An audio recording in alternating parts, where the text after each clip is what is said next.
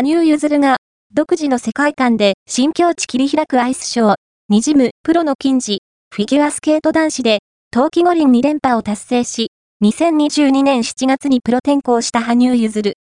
自らが出演、プロデュースする単独アイスショーで、独自の世界観を披露し、新たなステージでも新境地を切り開いている。